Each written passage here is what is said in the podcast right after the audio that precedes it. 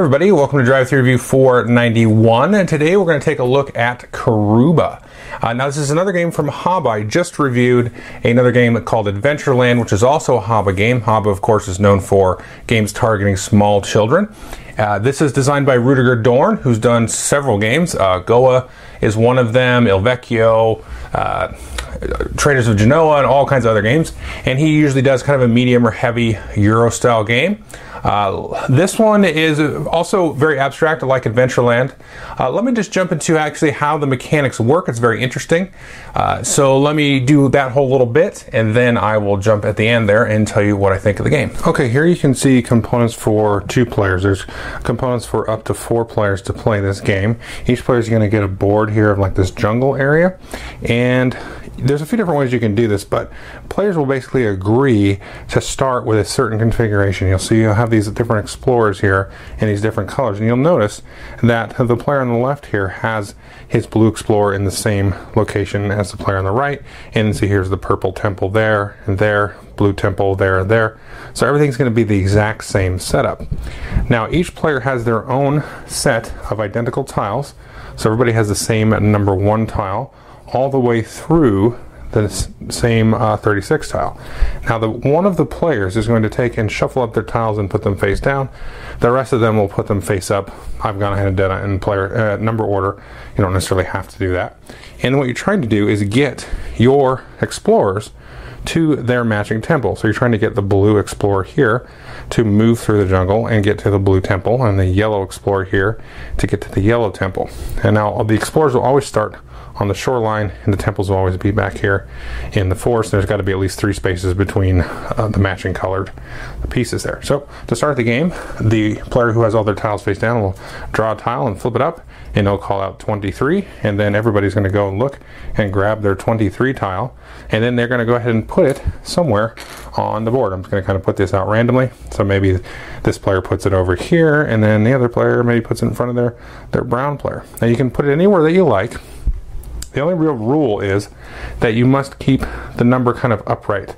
So the number has to be here in the upper left. You can't twist and turn the tile. You've got to keep it there. But I could put it over here. I could put it in the middle. I could put it like so. Now the other option that you have, let's say uh, this player again, he draws this one. He does 24. So maybe I'll take and go ahead and just put this one. I don't know here probably not a good spot, but I'll put that there. And then I, as a player, can then either put the tile out or I can discard the tile for movement. So you can see there's three exits here. So if you discard a tile with three exits, you can move a piece three spaces. Now, you've got to have built a pathway there, of course, already. So if I had, let's just put some tiles out like this, and then let's say I had then drawn the 24, and I, as this player, I wanted to discard that, I can move this three spaces along the pathway. Now you can build, you know, pathways into dead ends and so on. You don't have to line everything perfect like Carcassonne. Now, if somebody pulls a tile that has this on it and I do place it on the board, I can put this out and you can see it, had that little crystal on there. I can take and put that on the board. So when I do move to that, if I do stop and land and end the movement on that particular thing, I'll take and then collect that uh, jewel there and I'll put that over here to the side. These are worth one point and if you ever stop and land on a jewel, uh, one of these gold jewels, these will be worth three points at the end of the game for each of these that you've collected. Now after uh, you've got some more tiles here on the board, you'll eventually will possibly meet up the blue explorer with the blue temple in that case, the first player to do so will go over here, and in a two-player game, we're going to have just these scoring markers. We'll have a five-point marker and a three-point marker. So if I'm the first player to get the blue explorer to meet up with the blue temple, I'll take the higher point blue marker. And then when the other player eventually does it, then they'll take the three-point blue marker. So at the end of the game, you're going to add up all of the point markers that you've collected, plus all of possibly uh, the jewels that you've collected, and whoever has the most points will be the winner. Now, let's say theoretically we both move to the blue temple on the same turn. Uh, one of us will take the five pointer, the other will take the three pointer, and then they'll take these little one point crystals to sort of make up the difference. So we will get the equal number of points if we land there in the same turn.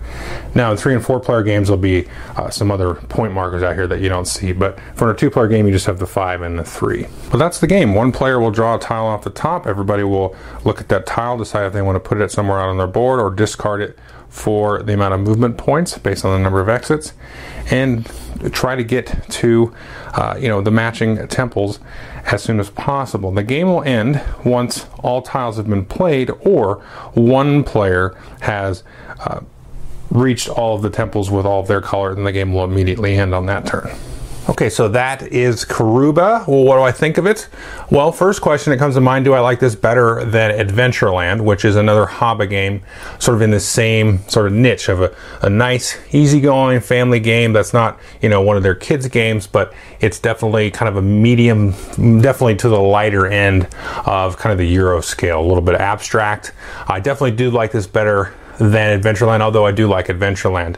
I was actually kind of surprised because um, I'm usually more of a fan of a Wolfgang Kramer Michael Kiesling design than I am a Rudiger uh, Dorn design, just by you know history. That's just how it's jived with me. Uh, in this case, I do like this a little bit better. Uh, this one really reminds me of a game called Finito, which you probably cannot find unless you live in Germany. It had a similar kind of mechanic where you roll the die and then you had these sort of tiles that you were flipping up and you had three up at a time and you sort of were arranging these numbers and trying not to sort of put yourself in a hole. Now this has a little bit more of a spatial element to it. Uh, is a really good game and I would definitely recommend tracking that down if you can. Uh, there's a, re- a, video on how to play it. Uh, I've since gotten rid of the game. My family loved that game and this is, uh, you know, no different in this case.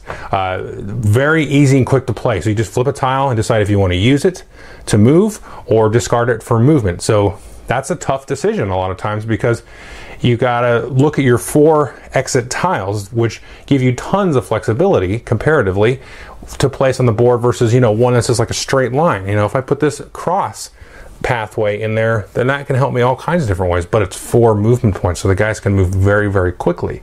And maybe if I was a little bit smarter about how I place the tiles on the board, that four movement would come in very handy because I'd be able to shoot right through, and I've got multiple pathways uh, that I can maybe catch up another uh, explorer that was lagging behind. Uh, you know, can catch them up with the four movement. And so there's a little bit of interesting uh, ideas as well with the tiles with the the gold and the uh, you know in the crystals on there. You know do i you know i've got a good you know i can get this guy in there and i can i can land in and get the five pointer. So i'll use that for movement or do i put it out here so i can try to slowly pick that up?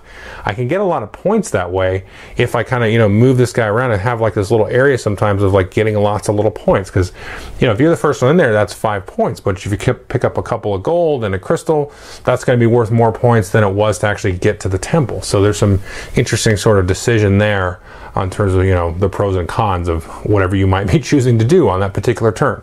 Uh, plays very quickly. It's going to play a little bit quicker than Adventureland, probably right in that half hour mark, especially as people play it.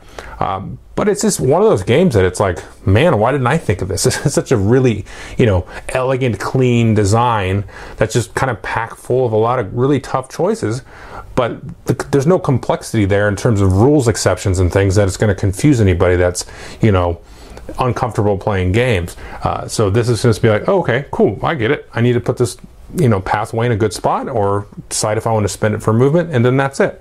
And it's kind of interesting to also see you know kind of the different solutions that people came up with on their own because you've got the same exact problem. Now you could actually like just copy somebody. Um, there's nothing stopping anybody from doing that. There's not really any rules there necessarily, you know, preventing you from copying, you know, one other person. All that would be kind of Uh, boring. So, you know, you could get in a situation with a two player game where somebody was just copying you, but eventually, you know, I think if you played with at least a certain age group above or somebody that was just confident enough in their own kind of world to just go and just do whatever they wanted and kind of just explore the exploration of the thing. And I think that's what was really neat about this game. And also what's kind of neat about Adventureland also on the other side is they both have this kind of just exploratory nature through, uh, you know, kind of the randomness of them. So in this game, you've got this, you know, you don't know which pathways are going to be where, you know, what order they're going to come out, and, and, the whole decision process. And of course, in Adventureland, it's kind of like, you know, how far do I push my explorers, you know, right and left, and you know, what cool items or questy types of things might I find in that adventure kind of world. So very nice balance of the abstract and the thematic here because I, I do think these are relatively thematic for how abstract they actually are mechanically. And I think that's a good hallmark of a game like this that is really going to, you know, translate to a lot of different folks to be able to kind of grab in sort of mentally and psychologically with that. Um, so that's the thing I kind of walked away from both these games, but I think I favor this one just a little bit slightly more than Adventureland. Is that sort of, you know, the nice presentation, you know, the abstractness of it, but then, you know, you kind of feel like, oh, cool, this is the little adventure my explorers had to find the temple. What kind of adventure did you have? Mine was a catastrophe. you know, I only got two of my explorers to the temple. You somehow got them to all four before me. Uh, so anyway, that's the kind of cool thing that can happen with this kind of game. So I would definitely take a look at both of these games, uh, but I think I got to give the nod a little bit there to uh, Karuba. So thanks.